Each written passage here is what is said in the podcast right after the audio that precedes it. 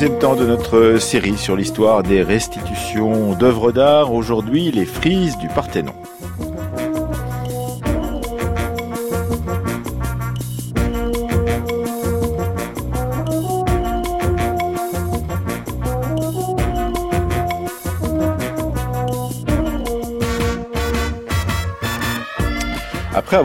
Reçu hier les auteurs du rapport remis vendredi prochain au président de la République sur les œuvres africaines à restituer qui sont conservées dans nos musées. Et avant demain de nous demander que faire des restes humains qui sont gardés justement dans ces mêmes musées. Et après demain d'écouter le documentaire d'Anaïs Kien et de Séverine Cassard sur une restitution réussie entre deux pays, le Danemark et l'Islande, nous allons ce matin avec Anaïs Kien qui a préparé euh, cette semaine avec nous et qui co-animera cette émission, nous intéresser aux frises, aux fameuses frises du Parthénon avec François Querel. Il est directeur d'études à l'école pratique des hautes études à Paris Sciences Lettres.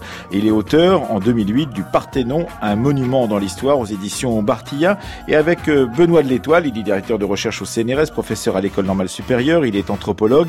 Il est auteur il y a quelques années du Goût des autres, de l'exposition coloniale aux arts premiers chez Flammarion. Et il est également, il a participé à une discussion récente dans le dernier numéro de la revue Perspective, la revue de l'Institut national d'histoire de l'art, sur la question des restitutions.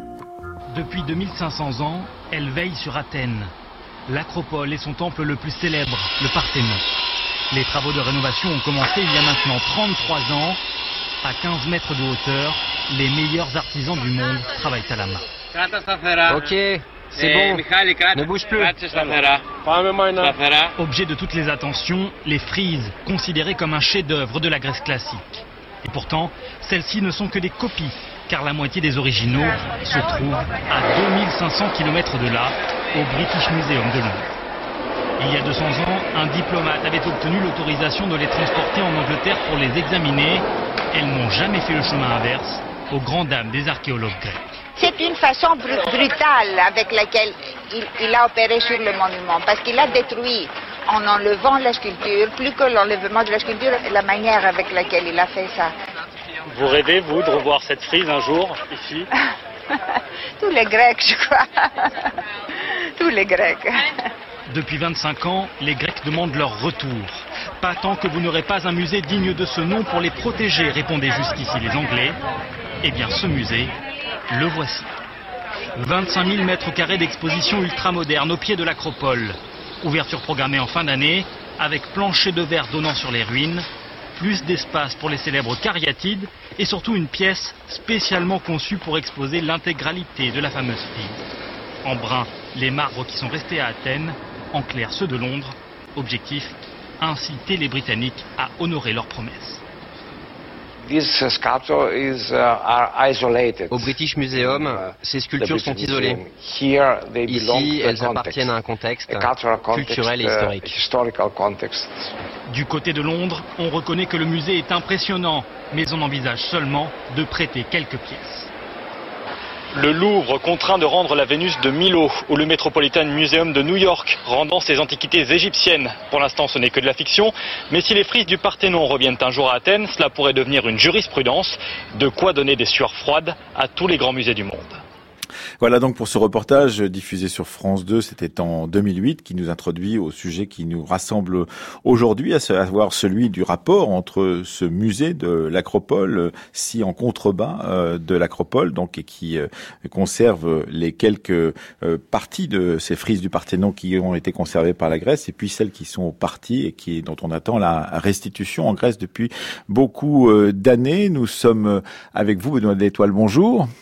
Ouais, et avec vous également, euh, donc euh, François Querel, merci d'être avec nous. Bonjour. Et avec Anaïs Kien qui a préparé toute cette semaine avec nous. Bonjour, bonjour à tous. Et, et donc François Querel, euh, cette histoire est une histoire euh, qui commence à dater maintenant, pourrait-on dire, puisque la, le rapt, euh, non pas euh, d'Europe euh, par Zeus, mais le rapt des euh, frises du Parthénon par euh, Lord Elgin date des années 1801-1803 et, et, et le résultat d'une certaine façon d'une évolution du regard de l'Europe occidentale et de l'Europe des Lumières sur cet espace géographique qui appartenait alors à l'Empire ottoman.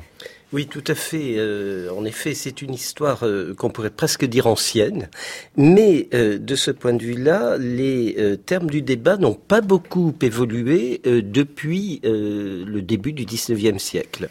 En effet, ce n'est pas d'abord une prise de possession qui a été faite au nom d'un État, en l'occurrence le Royaume-Uni, mais par un particulier qui se trouvait être ambassadeur, euh, Elgin était ambassadeur euh, britannique à Constantinople. britannique, malgré tout. Il avait des fonctions officielles qui lui ont permis évidemment de faire aboutir un projet, mais qu'il a utilisé à des fins personnelles. Mhm. C'est-à-dire que ces objets, euh, ces sculptures, il les a fait descendre avec un certain fracas, un certain nombre également de casses, parce qu'il a fallu scier les plaques à l'arrière, etc., pour les détacher, et il les a fait entrer dans sa collection personnelle.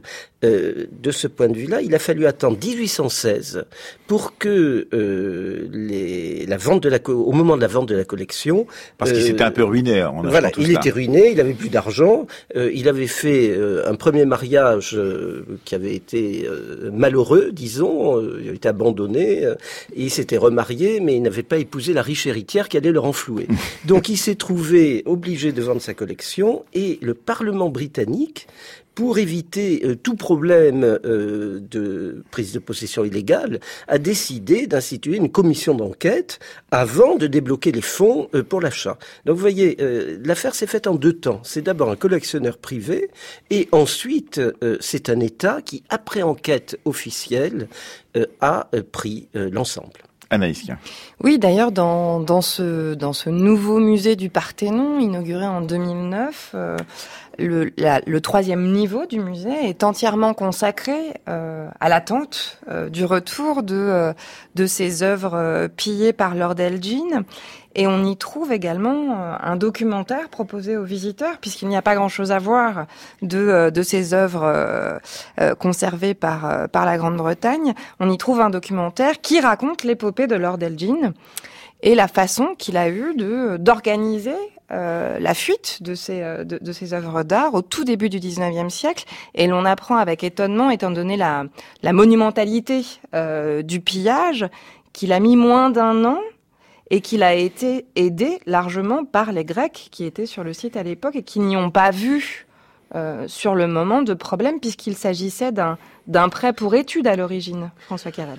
En fait, il faut voir, il faut se replacer évidemment dans le contexte. Athènes, c'était pas du tout la, grande ville euh, actuelle, c'était un village et un village où finalement il y a eu quand même euh, celui qui avait des fonctions de consul honoraire, si l'on peut dire, qui était un grec, euh, qui était d'ailleurs en rapport avec Edgine, il a protesté, il trouvait que c'était pas très normal. Et ce sont, en fait, c'est un Anglais euh, et ce sont les compagnons euh, proches d'Elgine qui ont été témoins de ce véritable vandalisme, il faut quand même dire, parce qu'un monument qui était même endommagé euh, a été dépouillé de manière brutale tout simplement parce qu'il fallait agir vite et que ça coûtait moins cher, euh, il y avait une conscience quand même de ce vandalisme. Et euh, de ce point de vue-là, euh, Elgin a envoyé d'abord un révérend anglican pour surveiller les travaux, qui essaie de se dédouaner, ce qui montre qu'il y a quand même un certain malaise.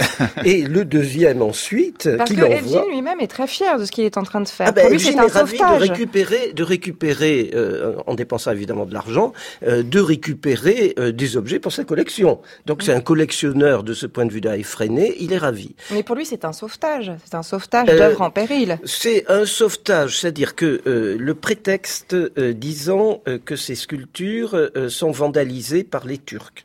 C'était en effet en partie vrai, il tirait dessus, bon, peut-être. Euh, étant donné qu'il y avait la garnison euh, turque ottomane euh, sur l'acropole. Mais tout n'était pas détruit du tout. Il y avait quelques dommages localisés. Et d'ailleurs, le, le l'acte qui théoriquement autorise donc depuis Constantinople Lord Elgin à, procéder à ce qu'on pourrait appeler des fouilles, à récupérer des statues dans ce Parthénon qui sert de garnison militaire aux Ottomans en surplomb d'Athènes. ce firmament n'est pas très précis. Il laisse entendre qu'il doit récupérer des choses qui sont accessibles et qui sont présentes dans le site, mais pas forcément de décrocher euh, des frises de marbre sur euh, le sommet euh, de, de, ce même Parthénon, ce qu'il va faire au bout du compte. Oui, en fait, ce firmament, c'est-à-dire cet ordre officiel, euh, premièrement, euh, n'a jamais été retrouvé dans sa copie conservée dans les archives ottomanes. On n'en connaît qu'une traduction, qu'une traduction italienne qui dérive euh, du mémorandum, enfin du papier préparé par ce révérend dont je vous parlais, qui a d'ailleurs un nom en anglais prédestiné, Hunt, et de ce point de vue-là, même le chasseur, on peut dire, qui tire à vue sur ce qui passe sous son fusil. Et ce révérend a rajouter tout à fait à la fin une phrase ambiguë disant qu'il pourra euh, enlever euh, certaines parties euh, sculptées sans qu'on comprenne bien de quoi il s'agit. Alors, que les autres et sans qu'on sache si dans l'original la phrase a, a persisté. Ah, de toute façon, l'original, la, la, copie authentique, si l'on peut dire conservée dans les archives, n'a jamais été retrouvée. C'était le problème d'ailleurs de la commission d'enquête du Parlement, puisqu'elle britannique, britannique évidemment, qui en 1816 n'avait pas le l'acte original ne pouvait rien prouver. Euh. Alors il faut dire à nos auditeurs qu'on se rengorge euh, facilement euh, du côté de la France et pourquoi pas de nos grands musées, y compris du musée du Louvre, à dire regardez ces Britanniques par l'intermédiaire de Lord Elgin, ils ont pillé un des sites majeurs du patrimoine mondial, mais au bout du compte nous en avons aussi un tout petit bout puisque il y avait concurrence entre un Français qui s'appelait Fauvel euh, qui, s'il en avait eu le temps, la possibilité, aurait sûrement fait à peu près la même chose que ce qu'a fait Lord Elgin, mais qui en, qui en était empêché par l'expédition d'Égypte de euh, Bonaparte, qui a fait qu'il a été emprisonné d'abord et expulsé ensuite euh, dans les années entre 1798 et 1801, et qu'au bout du compte, il n'a pas pu aller jusqu'au bout de son projet, qui était lui aussi de récupérer les métopes et les frises du Parthénon. Oui, vous avez tout à fait raison en ce qui concerne le contexte.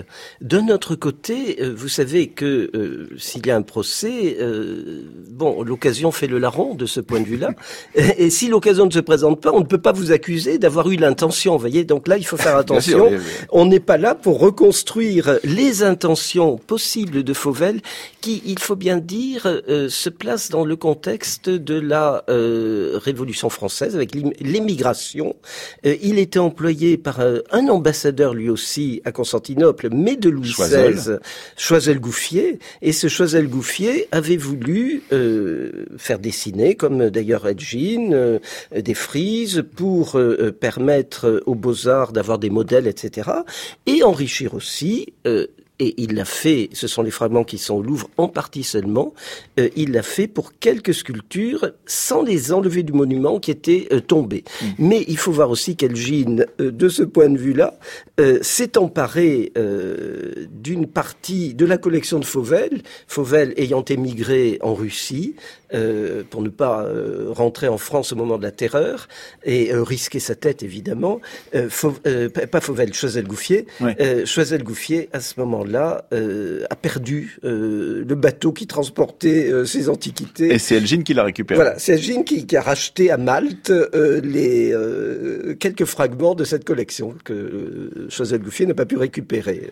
Anaïs Kien. Oui, Benoît de l'Étoile, on prend la mesure de cette, cette passion dévorante des des, pays euh, d'Europe occidentale pour cette culture antique méditerranéenne, euh, puisqu'Elgin va y perdre sa fortune, euh, sa santé aussi en partie.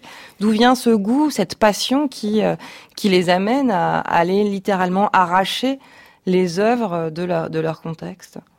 Dans, dans ce cas-là, je pense que c'est très clairement une une euh, forme de construction de soi sur un mode généalogique avec effectivement le, la Grèce ancienne, avec l'idée que c'est euh, la naissance à la fois de l'art occidental, de la civilisation occidentale, et que c'est comme c'est en rapportant ces objets finalement euh, où ils les appartiennent, non pas d'un point de vue euh, historique, mais d'un point de vue en quelque sorte euh, de nécessité. C'est effectivement ils ont, on a besoin de ces objets pour nous construire nous en tant que, que sujet objets occidentaux. Je pense que c'est particulièrement le, le cas peut-être c'est en, en, Bavière hein, où les, souverains de Bavière, effectivement, où enfin Munich est pensé comme la nouvelle Athènes et donc en quelque sorte une espèce d'équivalent entre la, Bavière qui, émerge au début du XIXe siècle et euh, les, collections les collections anciennes. Et donc euh, on va construire à la fois la, la collection d'antiquité, l'Antikensammlung et la, la Glyptothèque, qui est un des plus beaux musées du monde euh, à mon avis, en pensant effectivement construire une espèce de racine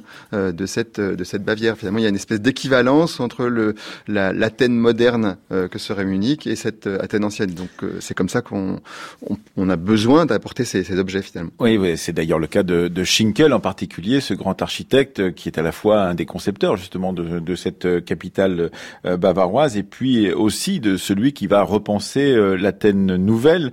Il faut absolument lire, pour tous ceux qui ne l'auraient pas encore eu, le fabuleux livre malheureusement d'un auteur qui vient tout juste de disparaître, Yanis Tsiomis, qui s'intitule Athènes à soi-même étrangère, naissance d'une capitale néoclassique aux éditions Parenthèses, où il raconte par le menu justement euh, cette prise euh, pourrait-on dire, de la Grèce antique par les euh, occidentaux européens. Et, cela, effectivement, ça, pose une question toute simple. Vous qui avez travaillé beaucoup en tant qu'anthropologue sur les musées plus tardifs de, de la colonisation, d'anthropologie née de la colonisation, c'est de se poser la question de savoir si c'était déjà euh, la, prise, euh, disons, d'une sorte de prise coloniale, puisque cette Grèce-là était enserrée dans un empire ottoman, n'était pas encore euh, elle allait devenir bientôt une nation propre d'une certaine façon et que on sait pour avoir lu Dimitris Skopelitis euh, par exemple on sait que les Européens ont rêvé cette Grèce comme étant l'antithèse de Rome, l'antithèse du catholicisme par exemple, et sont allés chercher ces racines dont vous parliez à l'instant même, Benoît de l'Étoile, comme étant à, à, récupérer pour pouvoir faire leur propre identité du 19e siècle.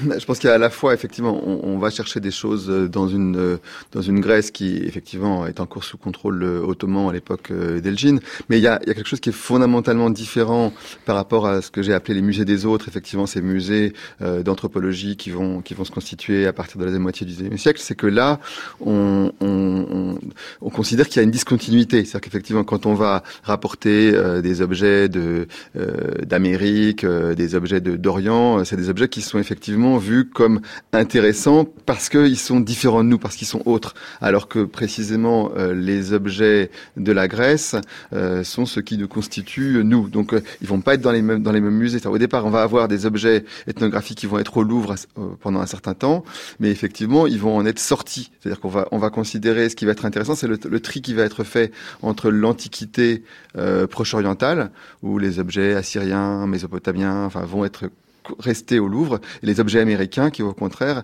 en être expulsés. Mmh. Anaïs Oui, est-ce qu'on ne voit pas d'ailleurs, dès le début de ce 19e siècle, la crainte d'une disparition de ces racines de la civilisation européenne et euh, l'apparition de, de, héros de cette, de cette quête de sauvetage, puisque ces aventuriers euh, tels que, que l'est le Lord Elgin des, euh, des fameux marbres euh, de, euh, du Parthénon, puisqu'il, euh, selon lui, dans les correspondances qui sont citées dans le musée de l'Acropole, euh, il sauve ce qui est en train de disparaître à ce moment-là. Donc on voit bien un regard sur le pays euh, que l'on va piller qui n'est pas capable de prendre la mesure de l'importance de ces œuvres. Oui, effectivement, c'est un, un, thème qu'on trouve qu'on trouve aussi en Égypte, effectivement, dans toute les, les, cette euh, question du sauvetage et de l'idée que les, les, objets vont être préservés euh, dans les musées euh, occidentaux. Et, et qu'on trouve encore, d'ailleurs, aujourd'hui, dans les débats sur les restitutions Alors, des œuvres africaines, en disant est-ce qu'on va leur rendre des œuvres? Ils n'ont pas de musée à la hauteur. On en parlait hier avec Bénédicte Savoie et Felwin Sarr. Alors tout à fait, mais, mais euh, comme euh, enfin il se trouve que on a eu récemment le l'incendie du musée national de Rio mmh. euh, qui a détruit euh, l'ensemble des collections qui étaient préservées, dont également aussi des collections antiques euh, qui, qui, étaient présentes là, et qui du coup met très très fortement en question cette cette justification pour les musées de l'idée que on conserve les objets pour la postérité. Donc on légitime le détournement de l'héritage d'une certaine façon.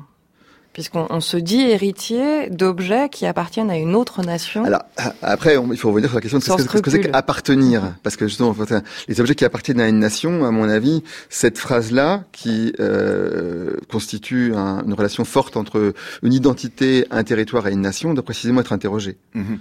Oui, et on, vous évoquiez le musée de Rio. On peut écouter ou réécouter ou télécharger sur le site le documentaire auquel vous avez participé, justement pour tenter de redonner un, une vision de ce qui a totalement disparu aujourd'hui, à savoir ce musée qui a brûlé au mois de septembre dernier. François Querel. Oui, je voulais juste apporter euh, un petit complément euh, sur cette idée euh, de s'approprier pour sauver. En fait, il faut se replacer là aussi dans le contexte de l'époque. Et quand vous voyez la perception qu'a Byron, qui passe à Athènes, voyant un monument qui a été dépouillé et endommagé, euh, là, on est euh, dans une perspective assez différente tout de même. Et on est en 1810, 1811, on est à peine dix ans après. Il a sous ses yeux le spectacle euh, d'une ruine qui est le produit précisément de cette déprédation. Et donc, dans la mentalité de l'époque, il ne faut pas penser uniquement qu'il y a eu une exaltation, disons, de quelqu'un qui vient sauver des œuvres mises en péril. Non, il a mis en péril ce qu'il voulait soi-disant sauver. Mhm. Et d'ailleurs, il n'a pas tellement parlé euh, de ce rôle de sauveterre. Et il suffit de lire euh, ce que dit Byron dans La malédiction de Minerve. Euh, regarde ce temple vide et profané, compte les débris qui lui restent encore, et il conclut en disant Ainsi, lorsque le lion abandonne sa proie, le loup arrive après lui, puis vient le lâche et vil chacal. Les premiers dévorent la chair et le sang de la victime, le dernier se contente de ronger, de ronger les os en toute sécurité. et ronger les os en toute sécurité, c'est Byron qui était son contemporain et qui avait pris évidemment euh, l'attaque de plein fouet. Et de ce point de vue-là, vous voyez, à l'époque... C'est Byron contre Elgin, vous voulez dire là? Contre Elgin, oui, absolument. Euh, il, il il assimile à un chacal et à un chacal qui est euh, l'objet de toute abjection, enfin qu'il faut rejeter. Et il rougit d'être son compatriote. Alors nous allons faire un, saut dans le temps et écouter une archive de 1982. La ministre de la Culture, qui était Mélina Mercouri, organise donc participe à une conférence mondiale organisée par l'UNESCO sur les politiques culturelles. C'est à Mexico le 29 juillet 1982 avec une traduction d'Anaïs que représente Shakespeare pour l'Angleterre ou la cathédrale Saint-Paul Que représente le Taj Mahal pour l'Inde Que représentent les peintures de la chapelle? Sixtine pour l'Italie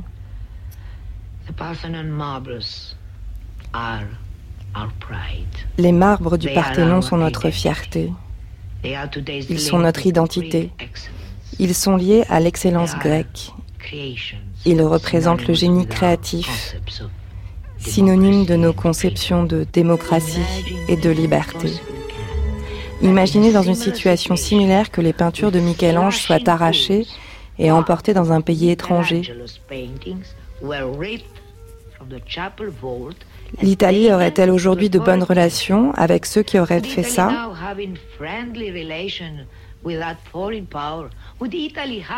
L'Italie serait-elle en droit de réclamer le retour des chefs-d'œuvre de la chapelle Sixtine?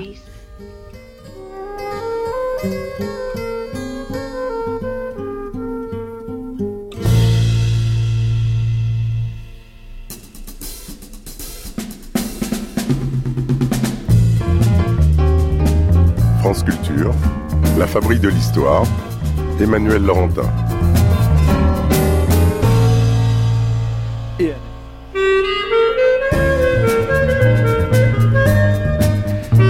Anaïs Kien, donc euh, dans cette émission où nous recevons Benoît de l'Étoile et, François Kéral et autour de la question justement de ces marbres du Parthénon et plus largement de la question de la restitution des œuvres. Alors on est dans un contexte un peu différent de celui dont on parlait hier avec euh, un contexte colonial, donc euh, domination coloniale sur des pays que nous avons euh, colonisés et demande des pays nouvellement indépendants depuis euh, les indépendances des années 60 de voir restituer certaines de ces œuvres qui ont été pillées, volées et qui sont dans nos propres musées. On est dans un contexte un peu différent puisqu'on se trouve entre deux pays, par exemple, appartenant à une même communauté, enfin jusqu'au Brexit prochain, à savoir euh, la Grande-Bretagne et, la Grèce, François Kerel. Et là, ça change peut-être de nature ou pas? Oui, alors euh, là c'est évidemment euh, la situation actuelle. Euh, si on replace également la question d'un point de vue historique dans son contexte, pour la France de la Révolution et du Directoire en particulier, il y avait la volonté de constituer depuis 1793, c'est l'origine du musée du Louvre, un grand musée général qui doit être enrichi non seulement des collections royales ou de celles confisquées aux émigrés, mais aussi euh, de toutes les collections des pays qui sont conquis. Euh, donc de ce point de vue-là, il y a un texte tout à fait intéressant. En 1796, avant même euh, la conclusion des traités entre la France, les États pontificaux d'un côté, l'Autriche de l'autre sur l'Italie, qui est de Quatre mères de Quincy. Alors je vous lis simplement le titre. Donc il publie en 1796 des lettres sur les préjudices qu'occasionnerait aux arts et à la science le déplacement des monuments de l'art de l'Italie. Donc vous voyez, là, il y a des arguments intéressants qui n'ont pas été suivis, évidemment, puisque l'année suivante, il y a eu des convois, euh, les années suivantes, euh, destinés à rapatrier, pas non pas à rapatrier, mais à transporter en France euh, des œuvres d'art de l'Italie qui ont été conclues au moment de la Restauration en 1815 par le rapatriement vers l'Italie de ce qui avait enrichi le Louvre qui s'est trouvé tout vide à ce moment-là. Oui, c'est d'ailleurs très intéressant. C'est le travail qu'avait mené euh, Bénédicte Savoie sur ces rapts euh, bonapartistes et puis napoléoniens sur les œuvres d'art de l'ensemble de l'Europe et, et ces négociations au moment de la chute de Napoléon pour euh, où tous les ambassadeurs de chacun des pays euh, qui ont été pillés reviennent à Paris et disent à Louis XVIII euh, il faut nous rendre ceci, ceci, ceci, ceci, ceci, avec des listes qui sont extrêmement précises en disant il n'est pas question que vous les gardiez. D'autant qu'on n'avait pas simplement pris à ce moment-là les œuvres d'art, on avait pris aussi les archives pour créer un grand palais des archives européennes sous l'égide de, Napoléon, du côté d'un endroit qui vous intéresse, puisque ce palais des archives, il était au Quai Branly en fait, hein, ce qui est devenu le Quai Branly, à l'endroit même où est institué euh, le musée du Quai Branly. Euh, un, lieu, un, lieu, prédestiné. lieu prédestiné, effectivement. euh, Anaïs Oui, on peut peut-être aussi s'interroger sur les, les formes de restitution possibles, puisque là, on a entendu euh, Mélina Mercouri, donc qui, qui lance... Euh, au début des années 70 une campagne en demandant la restitution euh, par le British Museum de, de ces marbres d'Elgine. Elle, les appelle elle-même mhm. les marbres d'Elgine. Donc mhm. on voit aussi euh, le poids de cette aventure euh, individuelle de Rapt sur euh, sur l'identification de de ces objets. Les formes de restitution peuvent être très diverses, c'est-à-dire que le British Museum refuse évidemment Benoît de l'Étoile de, de rendre ces objets.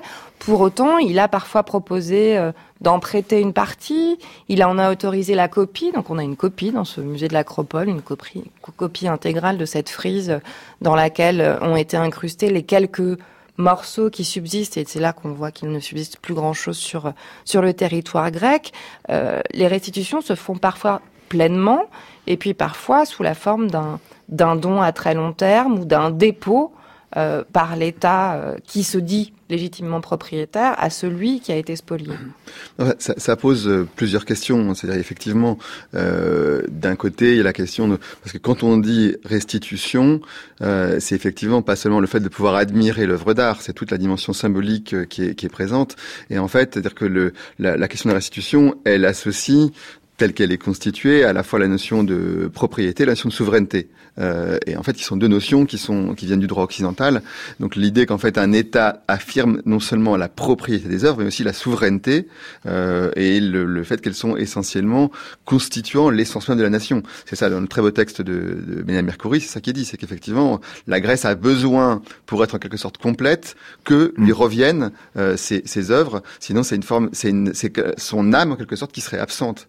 C'est ça d'ailleurs qui est très passionnant dans, dans l'exemple pris par Anaïs du musée du Parthénon, du musée de l'Acropole.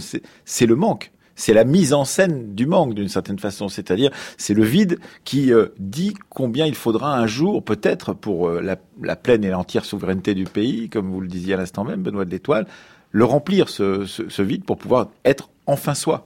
Bah, en même temps, c'est effectivement c'est une forme de réponse à l'argument comme quoi il n'y a pas de musée pour accueillir ces objets. Effectivement, le construire, c'est à la fois répondre à cette à ce contre-argument et en même temps effectivement manifester euh, solennellement l'absence euh, de ça. Il y a une autre question qui est comme posée à mon avis, c'est la question de la réplique, du statut de la réplique, c'est-à-dire qu'effectivement, euh, et, pour là, il y a les musées ont des ont des pratiques très différentes. Par exemple, euh, en, en France, on considère que la réplique est vraiment quelque chose qui est euh, très très mal vu, qui est vraiment une euh, indigne, qui est, qui est, vraiment indigne. Alors que par exemple au musée d'anthropologie de Mexico, qui est l'équivalent en un sens du musée de l'Acropole euh, pour le Mexique, qui présente les antiquités mexicaines qui sont pensées comme telles pré précolombiennes, il y a un usage de la réplique qui est considérable et c'est même pas précisément indiqué en fait quelles sont les pièces qui sont originales et quelles sont les pièces qui sont qui sont des répliques. Et il y, a, il y a une très très grande fierté de cette archéologie, mais c'est pas forcément un problème en soi qui est une qui est une réplique. Par ailleurs, il y a des, des,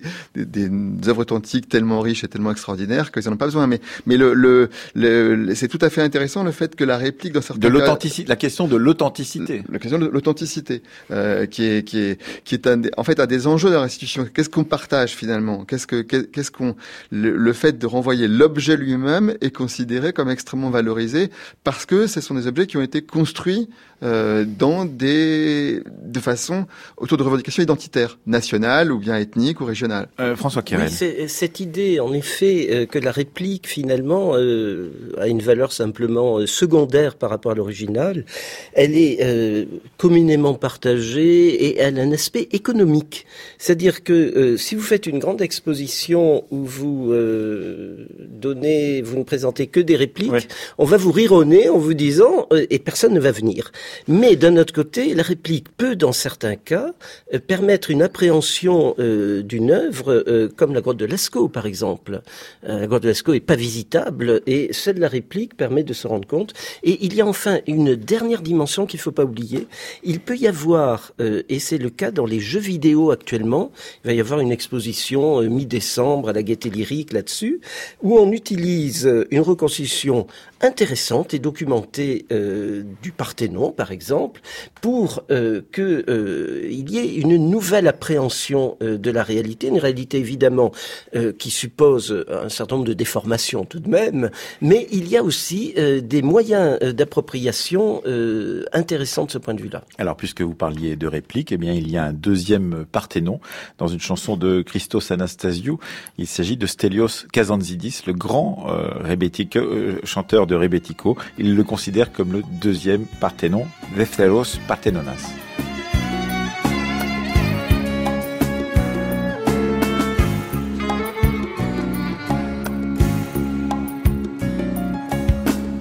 Βρέθηκα σε μια ξένη γη Τα όνειρα να μπλέξω Για να γιατρέψω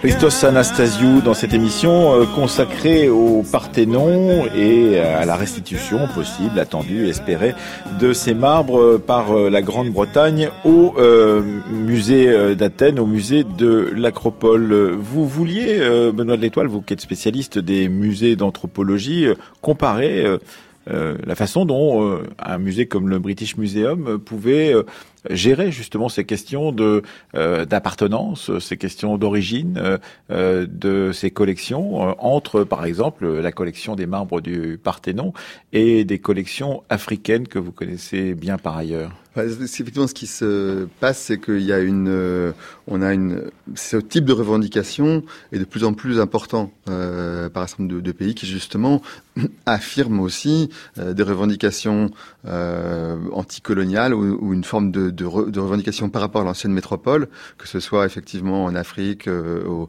au, Nigeria, par rapport au, au ce qu'on appelle les bronzes du Bénin, mm-hmm. qui ont été pris en 1897 lors de l'expédition punitive britannique, qui ont été ramenés euh, en Grande-Bretagne, à la fois 200 ont été donnés au British Museum euh, et les autres euh, ont été vendus et sont dans très nombreux musées européens, français relativement peu.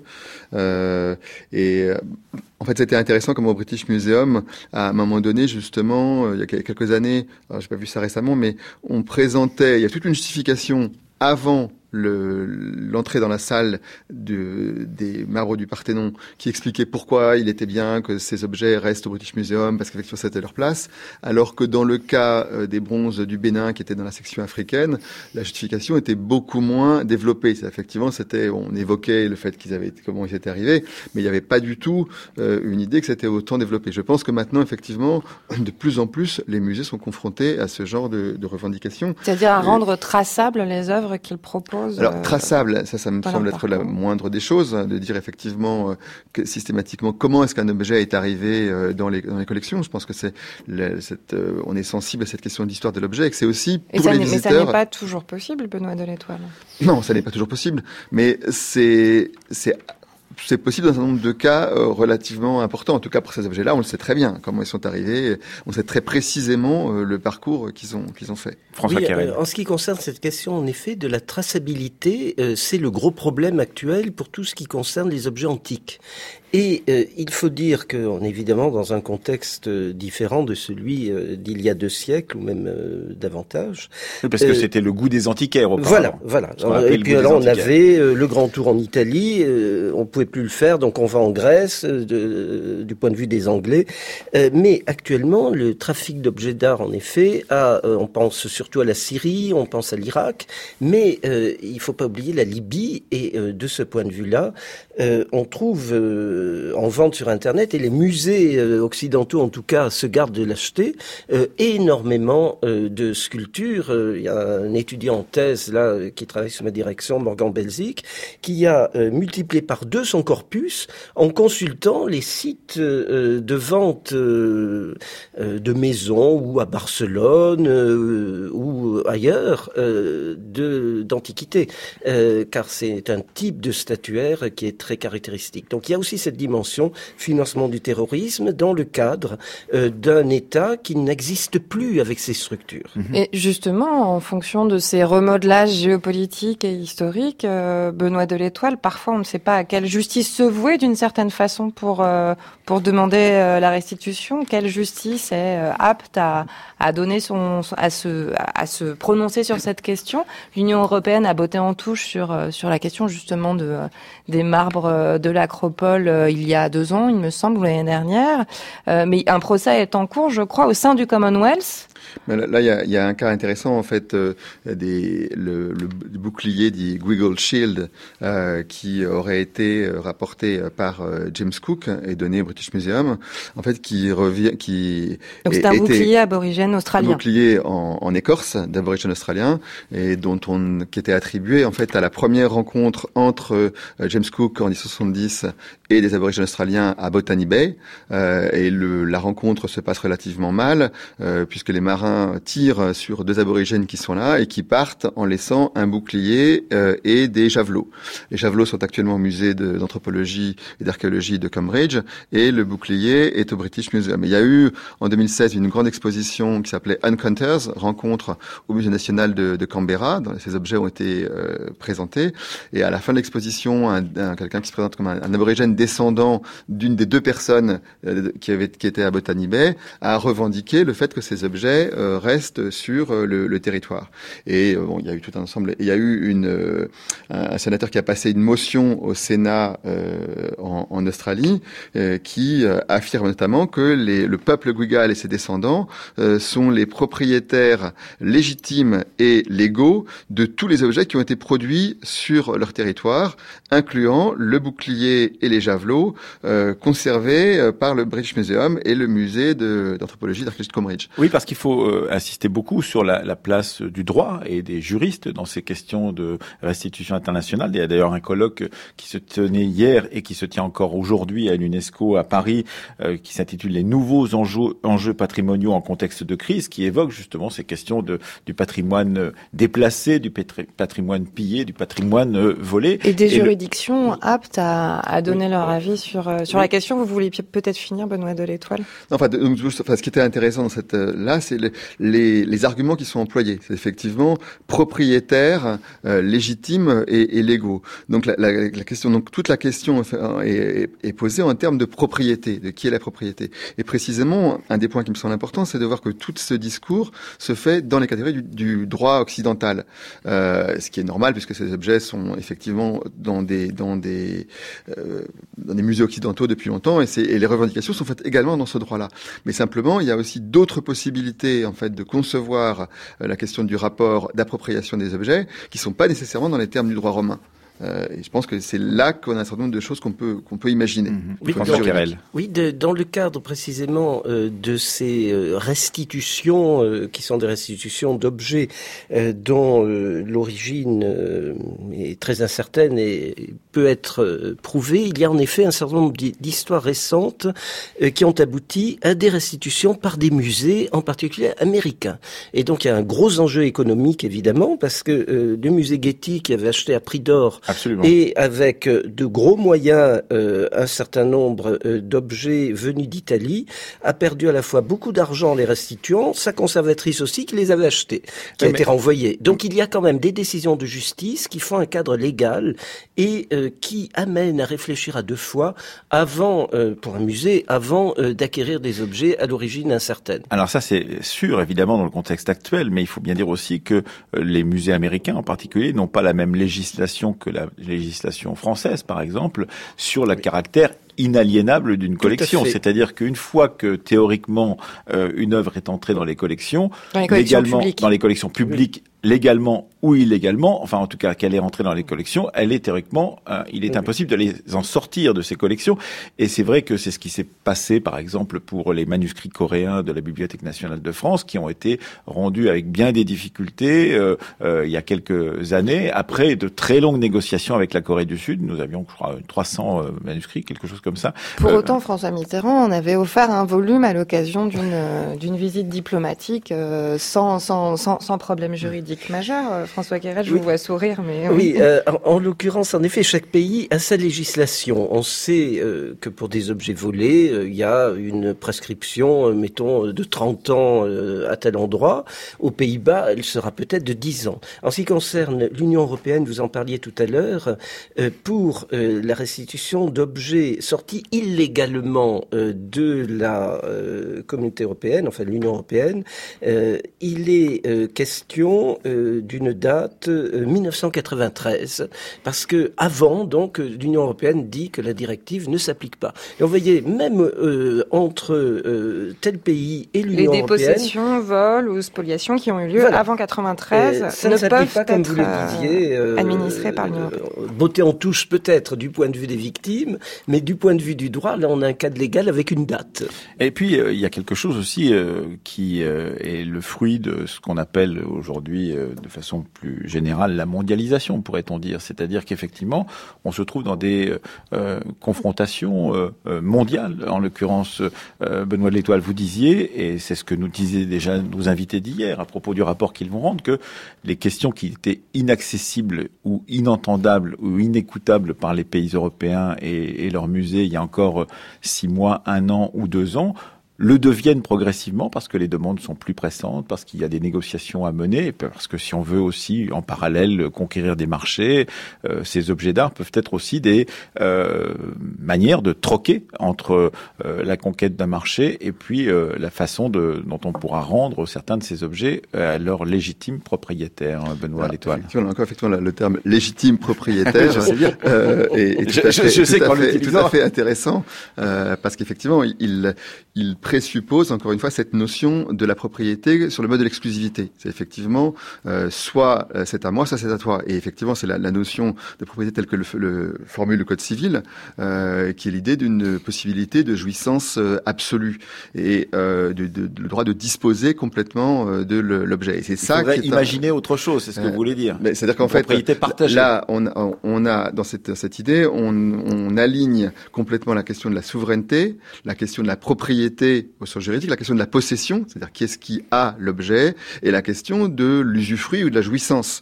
Et euh, donc, euh, quand on pense en termes de restitution, ça veut dire que euh, pour qu'il y ait réappropriation, euh, il faut qu'il y ait expropriation de celui qui s'était approprié indûment l'objet. Donc on, on, reconstitue effectivement, rétrospectivement, on dit cet acte était euh, mauvais, il était peut-être euh, juridiquement légal, mais en tout cas il devient rétrospectivement illégal parce qu'il est légitime, et donc il faut rendre ça à son propriétaire légitime. Pour autant, la question de la propriété, euh, lorsqu'on considère l'inaliénabilité des collections publiques. vous avez réussi à le dire, contrairement à moi. je vous ai écouté hier, donc je me suis entraînée depuis. Euh, non, voilà, je vais pas y euh, Cette notion euh, ne permet pas à un État de jouir euh, entièrement euh, d'un objet, puisque cet objet ne, ne peut être vendu François Carrel. Oui, je voulais intervenir à ce sujet parce que on a eu récemment euh, un cas en 2013-2014 au moment euh, de disons l'annexion euh, de la Crimée par mm. euh, la Russie. une exposition d'objets ukrainiens avait été présentée à Bonn, d'objets antiques essentiellement, et elle était partie à Amsterdam. Et à Amsterdam, au moment où le conflit a eu lieu, l'exposition était là.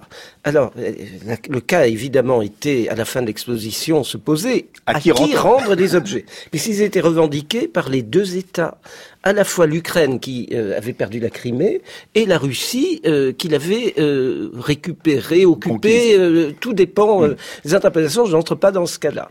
Et je crois les objets sont restés évidemment séquestrés un certain temps et c'est un problème récurrent pour les expositions, savoir à qui rendre l'objet une fois que l'exposition a été présentée.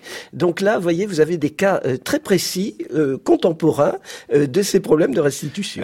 en tant qu'anthropologue, j'ai l'impression, euh, Benoît de l'Étoile, que euh, connaissant en particulier très bien euh, le, Brésil, que vous espérez, vous attendez autre chose justement que ce que vous pointiez du doigt tout à l'heure, c'est-à-dire une propriété pleine et entière des objets qui se transférerait de celui qui en est le propriétaire à un moment donné à celui qui en a été supposément le propriétaire un siècle, deux siècles ou dix siècles plus tôt. Hum. Il ne s'agit pas du tout de dénier la légitimité de la question de restitution du point de vue de la symbolique qu'elle a pour pour ces nouveaux États.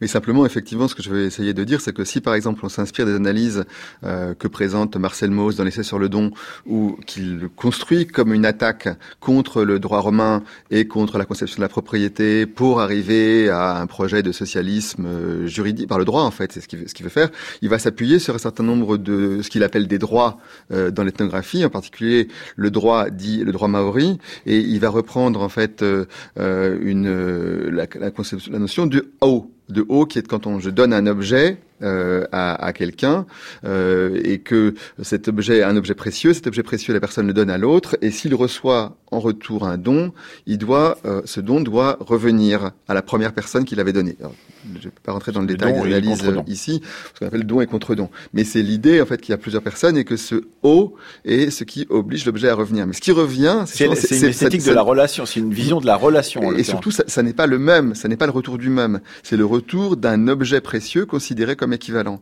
Et ce que je veux dire par là, c'est que ça ouvre d'une part effectivement la possibilité de découpler la question de la propriété, de la souveraineté, de la possession, euh, et d'autre part, ça évoque la possibilité que ce qui revient n'est pas forcément la même chose, comme dans la restitution, mais un objet considéré comme équivalent. Si C'est-à-dire qu'on pourrait donner la Joconde au Bénin en lieu et place de ces bronzes. Alors on pourrait, on pourrait, on pourrait donner la Joconde, mais par exemple, si on prend les, les œuvres que Ernst Ludwig Kirchner euh, a fait en allant au musée d'ethnographie de Dresde sur les, les, les, mers du Sud, par exemple, on pourrait dire que ces, ces œuvres sont le produit de ce premier don, et donc ce sont ces œuvres-là qui vont venir euh, sur le, principe du haut plutôt que les objets, les objets originaux. Ça veut dire qu'on peut dire qu'effectivement, au lieu d'envoyer, renvoyer des objets qui sont considérés aujourd'hui dans des régions qui ont été christianisées ou islamisées comme païens, et donc il y a, a plus de valeur du point de vue religieux, on pourrait envoyer des objets d'art chrétien ou d'art islamique, par exemple, qui peut-être intéresseraient beaucoup plus les populations.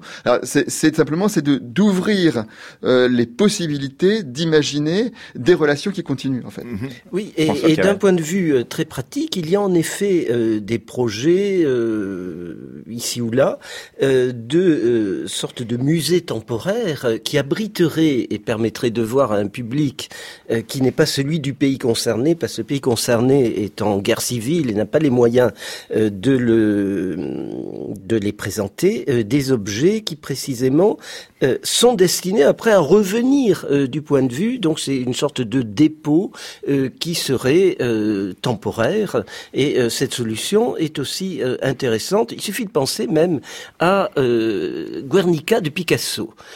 Picasso voulait que Guernica soit présenté en Espagne une fois que l'Espagne serait libérée de Franco. Vous voyez, donc mm. euh, cette idée d'avoir des objets liés à l'identité d'un pays, ben oui, euh, euh, mais on ne conteste pas du tout, l'identité d'un pays est importante. Moi, je dirais objet ambassadeur, hein, pour reprendre une, une formule qui a été développée pour la Nouvelle-Calédonie euh, qui est en fait l'idée qui été développée par euh, Marie-Claude Gibaou, la veuve de, de Jean-Marie Gibaou, et, de dire finalement les objets de vocation tous à être revenir en Nouvelle-Calédonie, mais ils sont au contraire des ambassadeurs d'autres cultures dans les autres pays. Donc ils reviennent de façon temporaire, il y a eu un programme, mais euh, ensuite euh, ils vont euh, ils, vont continuer leur, leur parcours. Eh bien merci en tous les cas d'avoir fait cet effort d'imagination à partir des frises du Parthénon et d'une querelle que nous connaissons bien et régulièrement pourrait-on dire, entre la Grèce et la Grande-Bretagne, d'avoir imaginé comment on pouvait euh, envisager d'autres manières justement de faire circuler les objets pillés dans des siècles précédents. Merci à vous François Kirel. Je rappelle que vous êtes auteur du Parthénon, un monument dans l'histoire qu'on ne trouvera qu'en bibliothèque parce qu'il n'a pas été réédité chez euh, Bartilla. Euh, vous êtes à l'école pratique des études, directeur d'études et merci à vous Benoît de l'Étoile. Vous êtes auteur de, du goût des autres, de l'exposition coloniale aux arts premiers. C'était chez Flammarion il y a quelques années et vous avez participé à une discussion de la revue Perspective avec d'autres spécialistes sur justement cette question des restitutions. C'est une revue de l'Institut national d'histoire de l'art et c'est le numéro qui vient tout juste de sortir. Comme d'habitude, cette émission a été préparée par Aurélie Marcet et Céline Leclerc. Julien Calvas était avec nous à la technique et Séverine Cassard à la réalisation.